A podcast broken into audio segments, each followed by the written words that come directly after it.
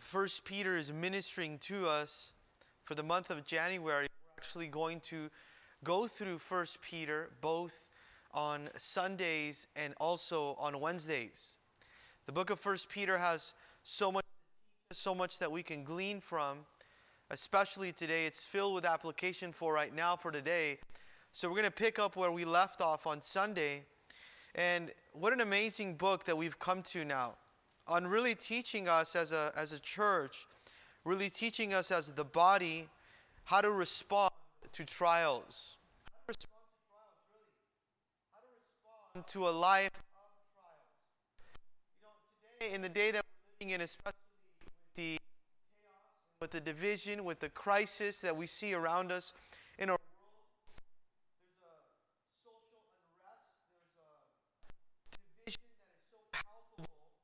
we have to ask ourselves are we living a life that's pleasing God? Not a life that's pleasing people, not a life that's pleasing ourselves, but are we living a life that's pleasing God? How are we living a victorious life in the middle of adversity? How does that look like to live a victorious life? You know, a victorious life in the middle of adversity means holiness. A victorious life in the middle of adversity means humility. It, it really, what it means is unity now. And, and what we've seen that Peter is exhorting the church here that's undergoing heavy persecution is that he's giving them hope, he's giving them encouragement in such a hopeless, discouraging time. and you know what he encourages them with?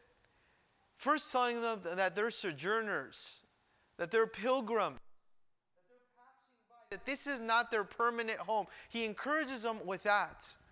Then he encourages them with the hope of heaven, understanding that your final destination is heaven, that you ought to focus now. And finally, as you wait, what is the final destination, heaven? That you ought to live in humility and in holiness. You know what holiness promotes? Holiness promotes unity right now.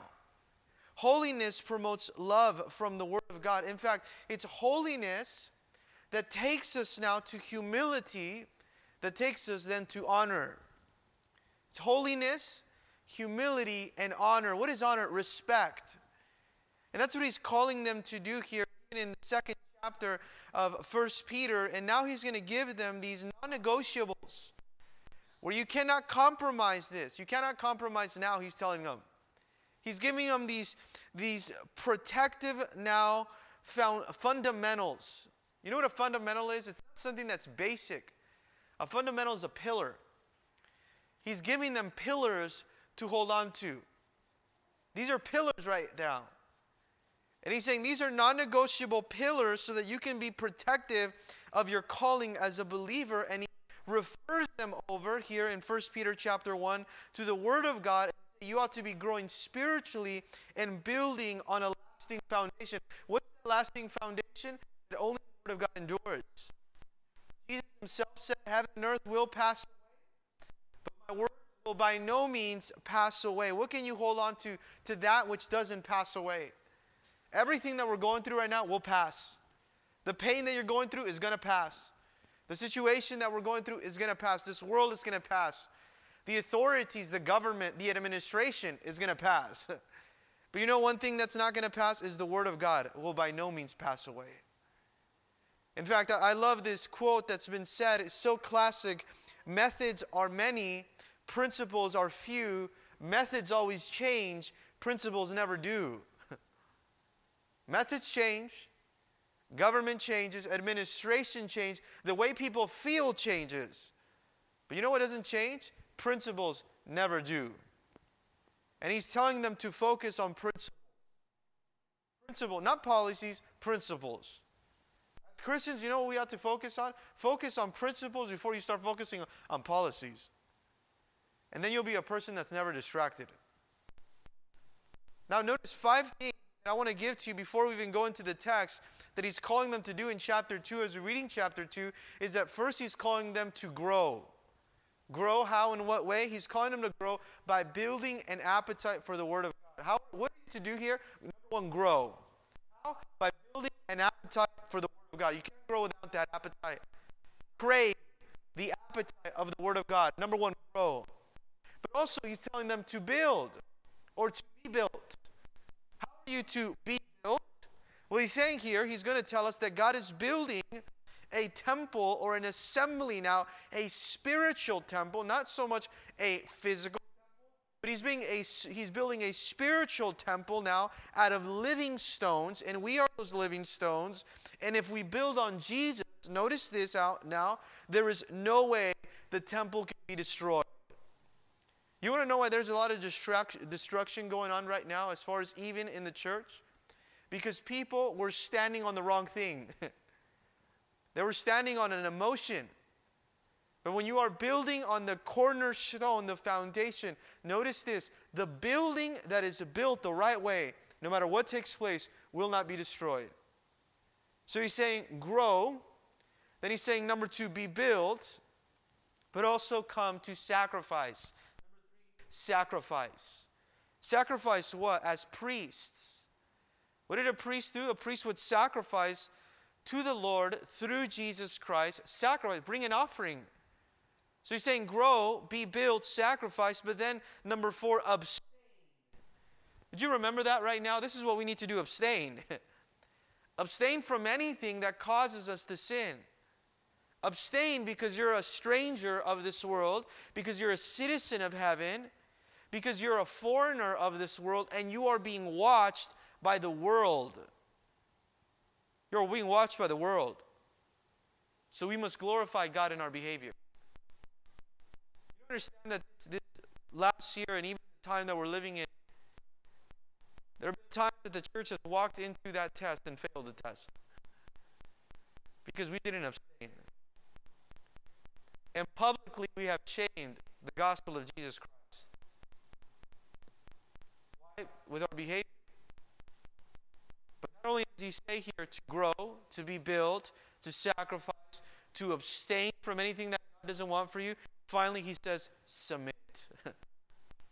right now, nobody wants to submit. Nobody wants to submit. Why? Because everybody wants what they want in their emotions. And you see people that are revolting instead of submitting. Just imagine receiving this message of submission when there's heavy persecution for you as a Jewish believer.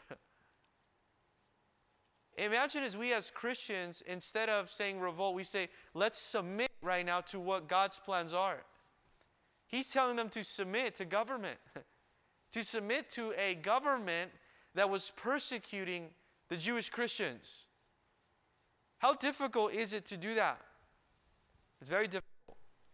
But you know how you are to submit? By following the example that Jesus Christ gave us.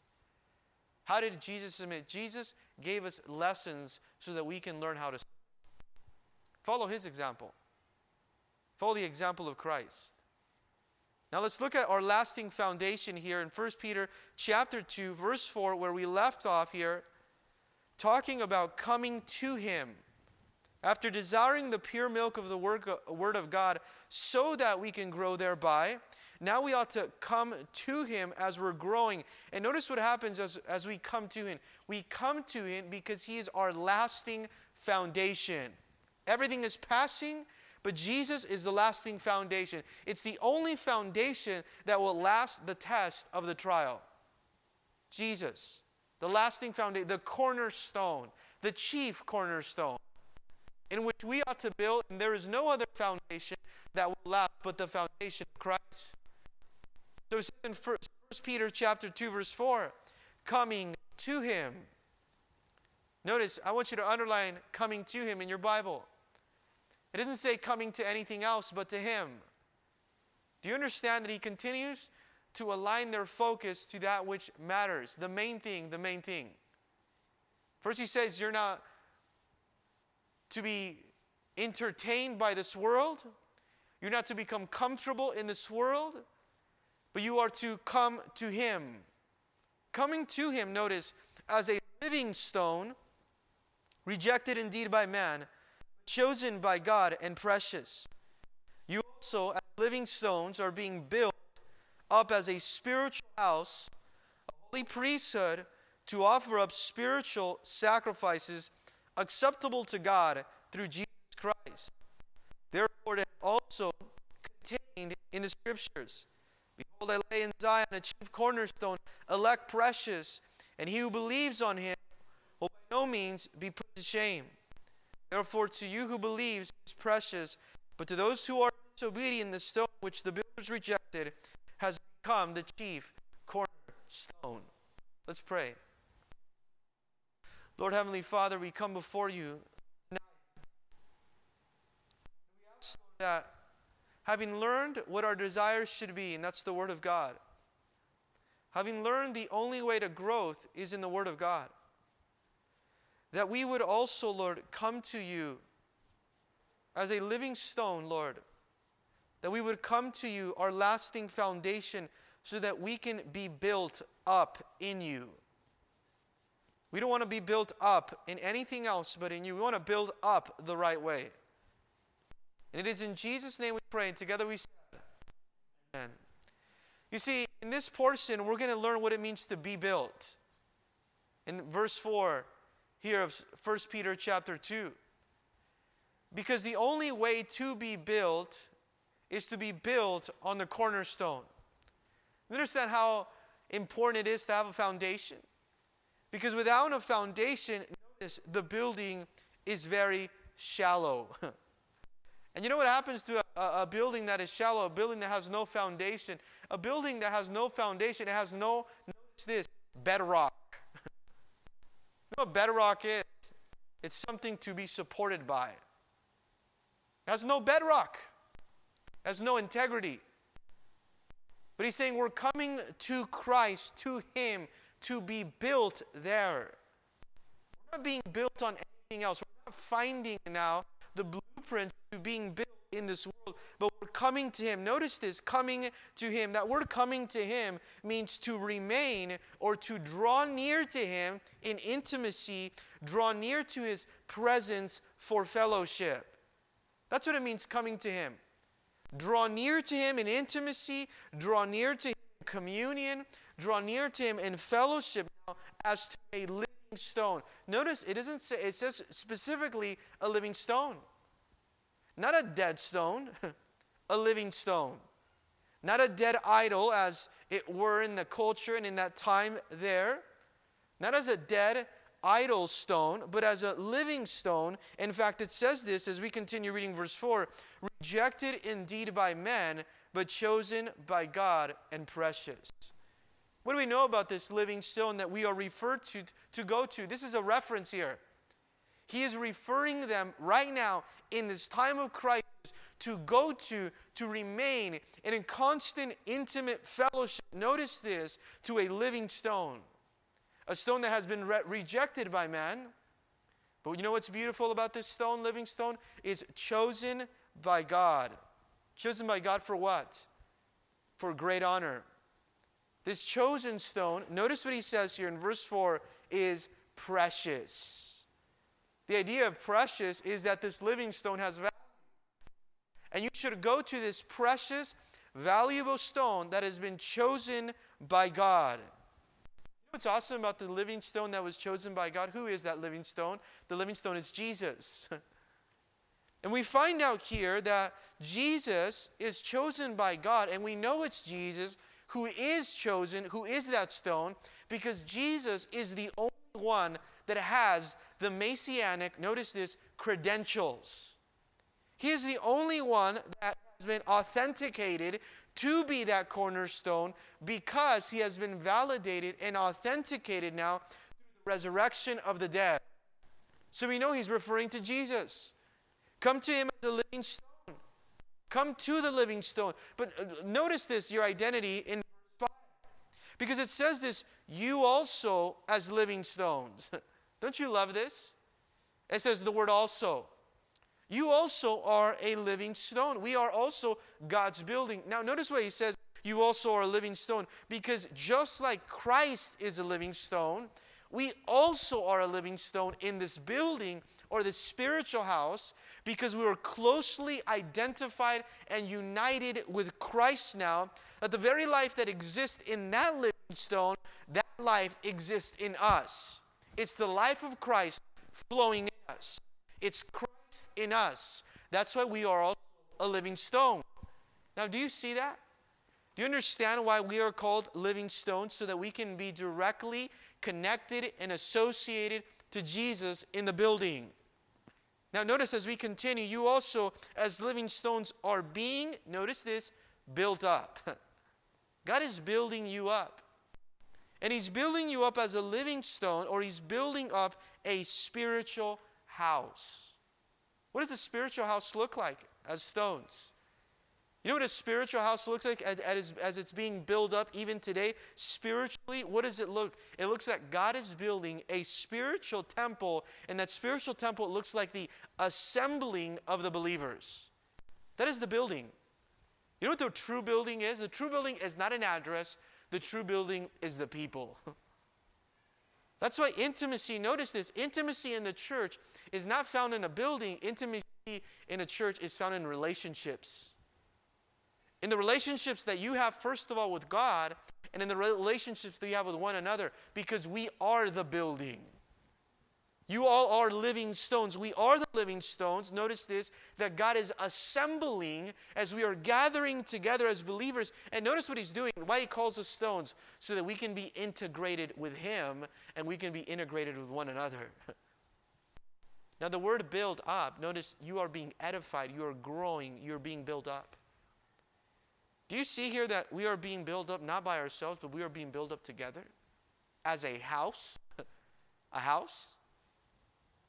Now, this is an amazing picture because we're being built on the chief cornerstone. Let's keep reading here because he's going to tell us how this spiritual house works. A spiritual house, notice, a holy priesthood. Not only are you a spiritual, a living stone, that you identify with Christ because he is a living stone, not only are you a spiritual house that He's building a gathering and integrating us all together, but He calls us this third title here You're a holy priesthood, church, right now. That is your calling. Right now, in the times that we're living in, we should remember I'm a living stone, number one. I'm being built into a individually, we're all holy priesthood. Now, what is the responsibility of now the priests in the Old Testament.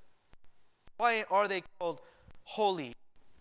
Did you know that the priests in the Old Testament wore a plate now on their chest, a breastplate? And you know what that breastplate said? Holiness to the Lord. Holiness to the Lord.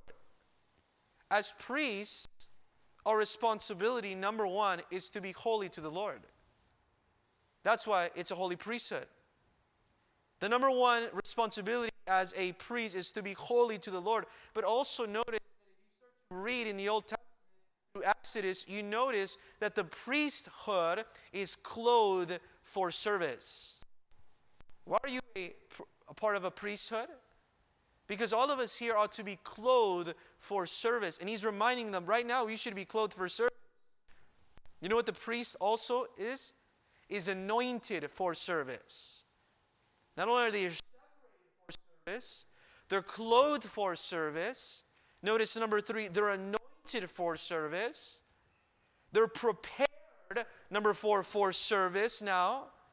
But notice number five, the priesthood is ordained for obedience. And he's reminding them this in this few verses that we're reading, their identity in Christ. The problem is today is they have an identity crisis. Not only an integrity crisis, we have an identity crisis. We forgot who we were. Here he's, he's remember your identity. Remember your calling now. You're a holy priesthood now. And you know what a priesthood also does? Honors the word of God. Walks with God. They are God's messengers to the people. And why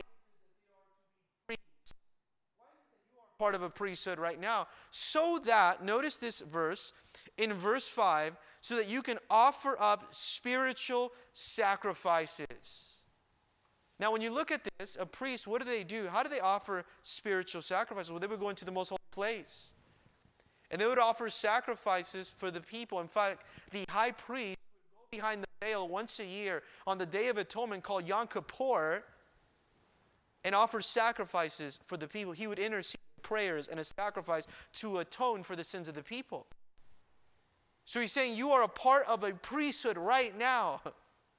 And your responsibility or your priestly duty. How about that? Your priestly duty is to offer spiritual sacrifices. Now, notice, it doesn't say just sacrifices, but the sacrifice ought to be. The worst thing is that we go to the Lord to offer a sacrifice in the flesh. Carnal sacrifices. Sacrifices that are not anointed, that are not holy. In fact, sacrifices that have been polluted by the world. You know how that happens when you offer a sacrifice that has been polluted by the world? Is because you have not sanctified the sacrifice in prayer.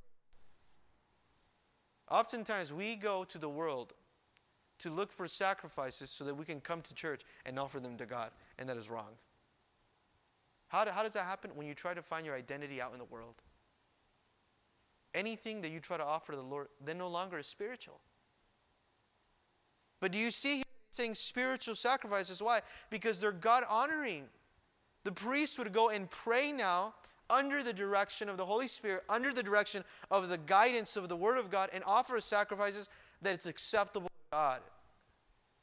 A spiritual sacrifice will always be acceptable to God. You know what it's always going to be? Pleasing to God. Because it's going to be spiritual. And it's through Jesus Christ. Notice that verse. It says at the end of verse 5 acceptable to God or pleasing to God because it's through the Son Jesus Christ. You know, the best thing to do is to know that your sacrifice is an act of worship. Why through Jesus Christ? Because it ought to be covered by the blood of the Lamb. It ought to be sanctified through the cross. Through Jesus, the atonement of Jesus. The priests knew the value of atonement. Do you know the value of atonement that Jesus Christ paid the price for our sins? Therefore, through Him, through the forgiveness of Jesus, now we can come to God and offer Him a sacrifice that is spiritual and that is pleasing to Him. So, what is here Peter telling the church right now, today, that is for us, that is for today, for me and for you? It's to come as to a living stone. What does that mean in verse 4? Peter here is painting a picture that God is building a spiritual temple. God's building a spiritual house. What is that house? It's the church. And he's using individuals in the church called living stones, Christians, that ought to identify with Christ or the life of Christ should flow through them. And those now who have come to the uh, ultimate living stone, which is Jesus. Now let's keep reading here because in verse 6 it says, As scriptures say. Therefore, it is also contained in the scriptures. This is validated through scripture that God is doing this.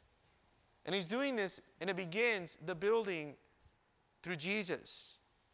Now, notice what it says here, verse 6 Behold, I lay in Zion, quoting from Isaiah 28, verse 16, in Zion a chief cornerstone, elect precious, and he who believes in him will by no means be put to shame. Now, let's read that and look at that verse because God is saying prophetically, I'm going to place a chief cornerstone on which I'm going to build a church.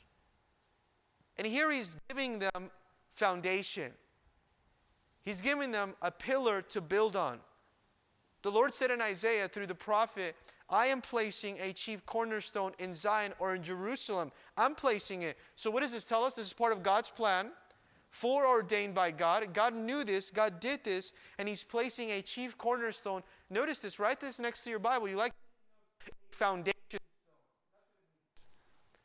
You know what a cornerstone was, or the chief cornerstone? It was the stone in which the building was laid on, or every other piece of the building, it would connect the walls together, the cornerstone. It would be used almost as of today, as of a beam that would hold the structure together. What is it that holds the church together? The cornerstone, which is Jesus, from the placement of all other living stones, Christians now in the spiritual house are placed, connected to the chief cornerstone.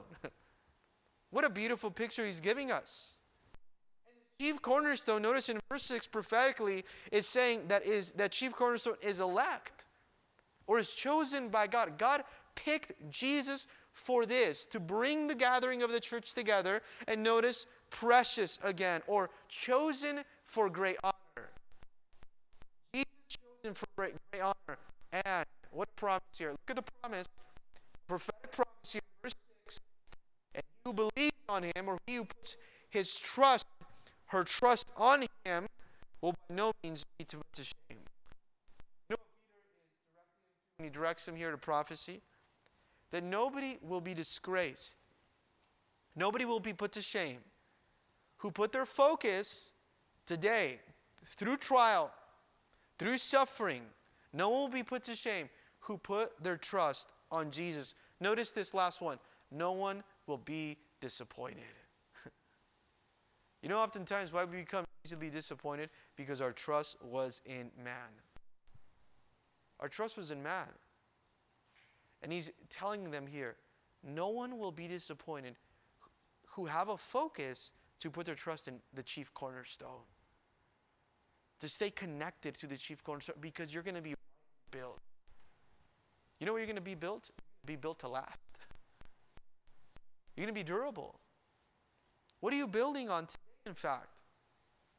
In verse 7, it says this Therefore, because this has been said, to you who believe, he is precious. To those who see the great honor that God has given Jesus and trust him, they see Jesus as precious. They see Jesus as valuable. They see Jesus as their source now, as their foundation stone now. But to those who are disobedient, notice now there's another prophecy to those that are disobedient, and you see that either Jesus is a stone of salvation where you're built on, or Jesus is a judgment stone. And it's all based off of whether or not you put your trust in Him. Is He today a stone of salvation or a stone of judgment? Now, notice what happens here because in verse 8 it continues now that this is the prophecy given to those who disobey now. In verse 8, it says this the stone, in verse 7, eh, eh, the stone which builders rejected has become the chief cornerstone. That very stone that people rejected was the stone in which they ought to build on. It's a stone that holds it all together. In fact, goes on in verse 8, and a stumbling or a stone of stumbling and a rock of offense. They stumble being disobedient to the word to which they were also appointed. You see how it talks about Jesus also being not only a chief cornerstone, a stone that we can build on, but also a stumbling stone, a rock of offense. Why is he a rock of offense? Because the truth offends. the truth brings conviction out. And he's saying Jesus is also going to be that chief cornerstone, will also be the rock that makes people fall. It brings the unbelieving down in judgment. It humbles people in judgment. It's the rock of offense. You notice how it's a rock of offense? When people trip up on the truth, it brings people down in judgment. Who is it? It's the truth, and the truth is Jesus. Now it brings those who are being disobedient to the word. Notice that in verse 8. They stumble being disobedient to the word to which they were also appointed. Appointed. You know what they were appointed for and what they led themselves for. They were appointed to the Word of God. But what, they, what did they inherit? Judgment. Because they disobeyed the truth. You see, this is so important for us today because we have an, a decision to make as, living stones. You know what the decision that you have to make today as a living stone is what are you going to choose to build on this year? What are you going to choose to build on? Are you going to choose to build on, on the bedrock of Jesus Christ, on the cornerstone of Jesus Christ? Or are you going to build on something else that's not lasting? I want you to write verse 1 Corinthians chapter 3, verse 9. Because Paul tells the church, even in Corinth, do you remember? He says, For we are God's fellow workers. You're God's field. You are God's building. We are God's building. And God wants us to build it the right way. Build it to last. According to the grace of God, he says this, which was given to me as a wise master builder, Paul is saying, I have laid the foundation, and another one builds on it. Let each one take heed how he builds on it. Each one should see how you are building? Are you connected to the right foundation? For no other foundation can anyone lay than that which has been laid, which is Jesus Christ. There's no other foundation that you can lay that will last, which already has been laid, that is Christ Jesus. Now, if anyone builds on this foundation with gold, silver, precious stones, wood, hay, and straw, each one's work will become clear, for the day will declare it, because it will be revealed by fire, and the fire will test each one's work and what sort of it is. If anyone's work which he has built on it endures, he will receive a reward. And if anyone's work is burned, he will suffer loss, because he himself will be saved, yet so as through the fire. What does this mean? Are you building on the foundation with those virtues and those characters that he's talking about the priesthood, holy priesthood, holy sacrifices, acceptable to God? Are you building with that which is going to last? Or are you building with hay and straw, which is just going to be burned away on the day of judgment? You think about how much of last year we became so distracted, and for a moment there, we started building with hay and straw. you know what happens with hay and straw when it's put in the fire? It is just it becomes ashes. what happens with gold and silver when you build on gold and you and then it's tested in the fire? You know what it does? It only becomes stronger. It becomes pure. It's refined.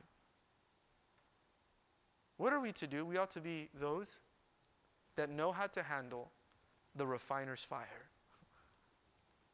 You know what the refiner's fire is for? It's the place where he makes his tools, his vessels holy. I, I, I can't get tired of that song. Refiner's fire, my heart's one desire is to be holy. Now, do you see here that he's going to tell them also, you're not called to be disobedient. You're not called to stumble. You're called built. So remember who you are. Would you remember who you are t- tonight? In fact, let's read the next two verses here as we continue to remember our calling, remember our identity. And it says here in verse 9, but you. well, that's those that are disobedient will stumble. Those that are disobedient will fall and collapse in judgment because they did not trust the truth in Jesus. They failed to build on that cornerstone Christ. Christ is the cornerstone. It's there where we find our strength and our source. But he says, But you are a chosen generation. do you notice how awesome this is? That not only do we have a, a, a chosen living stone, we also have a chosen generation. Who's a chosen living stone? Jesus is a chosen living stone.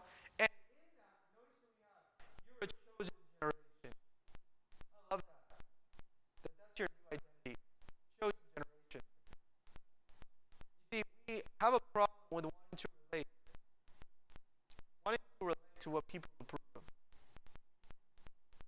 Here, what Peter's reminding the church is that your relation or your relationships are in that you are a chosen generation. I love generation. Generations matter.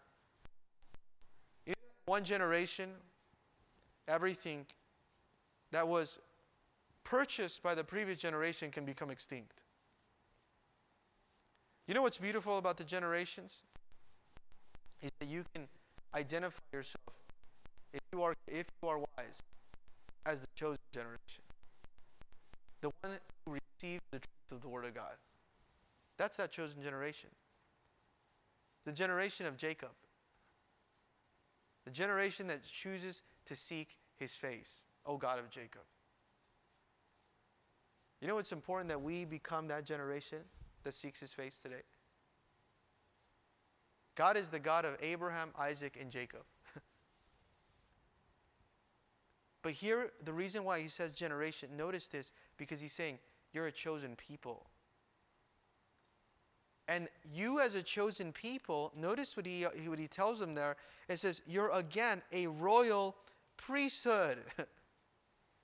you are a chosen people. That's what generation means and you're a royal priesthood, that means that you're serving, right here, priesthood means you're serving his kingdom.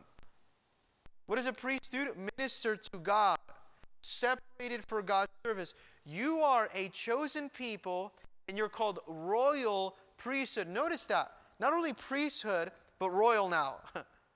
Isn't that amazing that, that you are called royalty in Jesus as a royal priesthood? Why are you called royalty? You're chosen. And you're called royal because you're serving under his kingdom and king. That's why it's royalty. You're ministering to God. You're separated for God's service. But notice what he tells them. He reminds them, a holy nation. Speaking about a specific nation? Or is, is it the Jewish nation he's speaking about? Is he speaking about, you know, American nation? what nation is he speaking about? He's speaking to the only nation that's actually going to last. It's a holy nation. the church. That's the nation that we belong to. In fact, when he's saying holy nation, he's saying, You're a new nation. You know what the new nation is composed of? God's people. And he says that in the very next line where he says, His own special people. Why does he say this? You belong to God, church. You belong to God. And because you belong to God, notice this you have a special purpose, you have a special plan. I love that because this is what we need to be reminded of today so that we don't become distracted and fooled. Fooled. You know what the world wants to do? The world wants to fool you into thinking that you're something else. The world wants to condition us today us to start to believe and to be fed the lie of an antichrist agenda. But you know what we ought to do? Is to remember who you are. I love what in the Proverbs it said, Remember your God in the days of your youth. Why remember? Because we've forgotten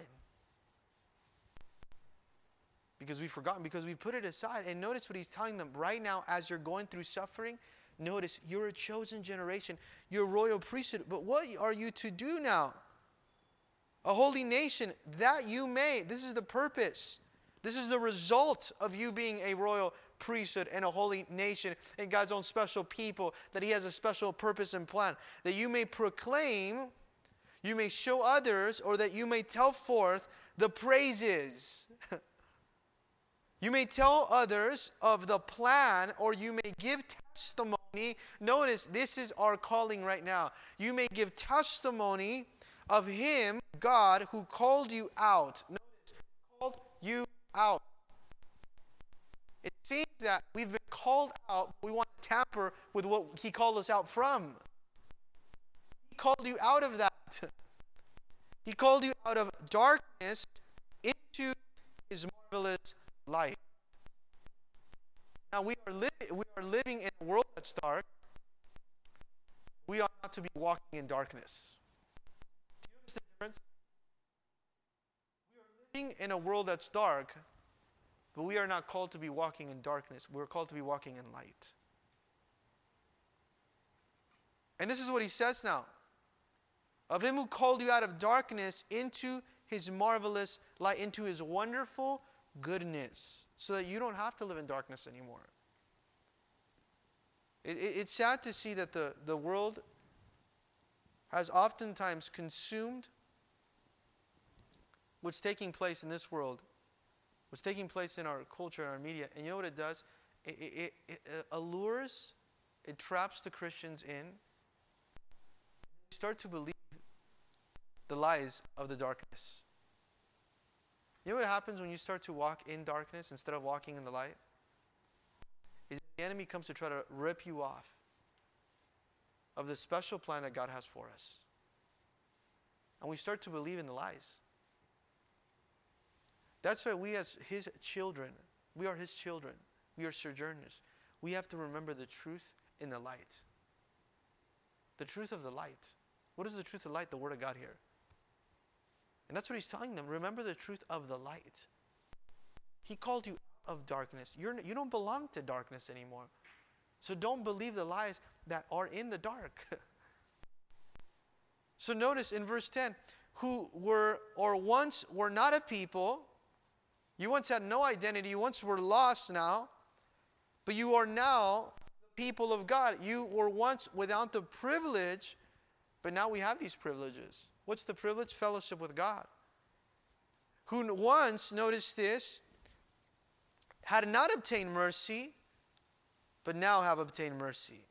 Isn't this amazing now? You and I have obtained mercy now. What have we obtained mercy? We obtained mercy in Jesus Christ. We obtain mercy is forgiveness. That's mercy, forgiving, giving you now or not giving you what you do deserve. It's interesting because we're so entitled today and we want what we deserve. We want our rights. I pray that you don't never pray that you get what you deserve. because what we deserve is judgment. You know what we've received is mercy. The difference between what you deserve and what you received is in the cross of Jesus Christ. The difference between what you deserve and what you have received is found in the cross of Jesus Christ. Because we all deserve condemnation because of our unbelief, because of our disobedience. We no longer are under the sentence of that judgment because of Jesus. We had a sentence of judgment. No longer are, are we under that sentence. We have been pardoned of that sentence because of the cross of Jesus Christ. And our, our new identity, notice what it's found. It's found in forgiveness. And that's what he wants to remind them in. What is truly most important? Forgiveness. Forgiveness. You see, true. Us as believers, we have new life principles that we live by, and it's I'm a chosen generation. That's what you are as well. And as a chosen generation, I have access to God through Christ Jesus Therefore, I'm a royal priesthood. You know what a royal priesthood is? That be, I belong now as a holy nation to a new government. That's what a holy nation. It's a new government. It's not this world's government. It's the authority of God. We're under authority of God. We're under a higher authority, and that's the Lord. That's what it means to be a holy nation. But not only this, we're His own special people. You know what it means, His own special people? Is that you are His, oh, that He is you are his ownership. And if you are his ownership, you notice what he's going to do? It's going to affect the way that you live. So he tells them this in 1 Peter as he's writing this letter to the believers so that they can live. Here's the key now. Here is the key live a holy life in a hostile world. What are you called to do? To live a holy life in a hostile world. How are we to live a holy life? Where he says this in the next two verses as we end. It says, Beloved, living a life that pleases the Lord, or love. I love you. But I must beg you. Notice that it says this Beloved, I beg you, I warn you. Notice, as sojourners. I love this word here. Sojourners and pilgrims. I beg you as temporary residents, I beg you, as foreigners, remember this earth is not your home. He's called them pilgrims. He's mentioned to us as we are citizens of heaven. We are the servants of God. And notice this because you are a sojourner, you're just passing by, this isn't your home. Notice this abstain from fleshly lusts which war against the soul. Abstain. What does it mean to be able to abstain, to be abstinent? What does it mean? It, it means to hold away from another person or one other person or that desire that you have to hold away or to keep away from worldly lust or desire or carnal, notice this, appetites. Carnal appetites, self indulgent urges. Abstain from those things. Why? Because you're not from here. So don't give in to the things of this world. Notice what it says here that war against your soul. Notice abstain from fleshly lust, carnal lust, lust of the flesh, desires that the flesh wants to please itself, not to please God, to please itself, which war against your soul. What do these lusts do? It's, it's a war a spiritual war. In fact, it's a war between the spirit and the flesh. It's a war. You know, and it's a war that's taking place in our soul. between that which pleases God and that which doesn't please God, between that which God approves and that which He doesn't approve.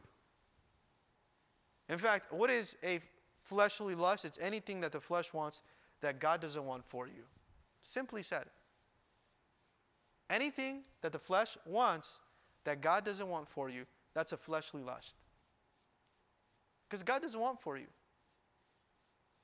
So if God doesn't want it for you, why do you want it so bad? Why do you want it so bad? He doesn't want that for you. And that word war, it speaks of here as an army of rebels, war against your soul. It's a war. In fact, it says this fleshly, the carnal lust in you and me right now, you know what it does? It is at, enemy, at a hostile enmity, at war now as an army of rebels now. Think about an army of rebels, that's our fleshly lust, that is, uh, who is increasingly searching out, the lust is increasingly searching out the love, the joy, the peace, and the usefulness in your life. That's why it says war, because it's coming to kill. The lust is coming to kill. The lust is coming to destroy joy. That's what happens when you give into lust. It kills joy. You know what lust also do? It kills usefulness. You know what lust also does? It kills peace. Every time you get into lust, notice what it leaves you. It leaves you more empty than when you were before you had it. That's what lust does. In fact, in Romans chapter 8, 13, it says, For if you live according to the flesh, you will die. But if you live by the Spirit and, and you put to death the deeds of the body, you will live. Galatians chapter 5, verse 15, 17, it says this For the flesh lust against the spirit. The flesh wants opposite of what the spirit needs. Opposite. And the spirit against the flesh, these two are contrary to one another so that you don't do the things that you wish.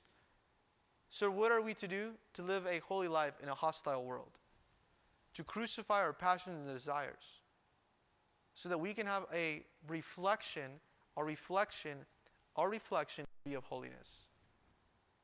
Why? Because we're looking at the face of Jesus. you know, when you're looking at the face of Jesus, when you're focused at the face of Jesus, it's almost, 1 Corinthians says, as of a mirror that you're reflecting holiness now.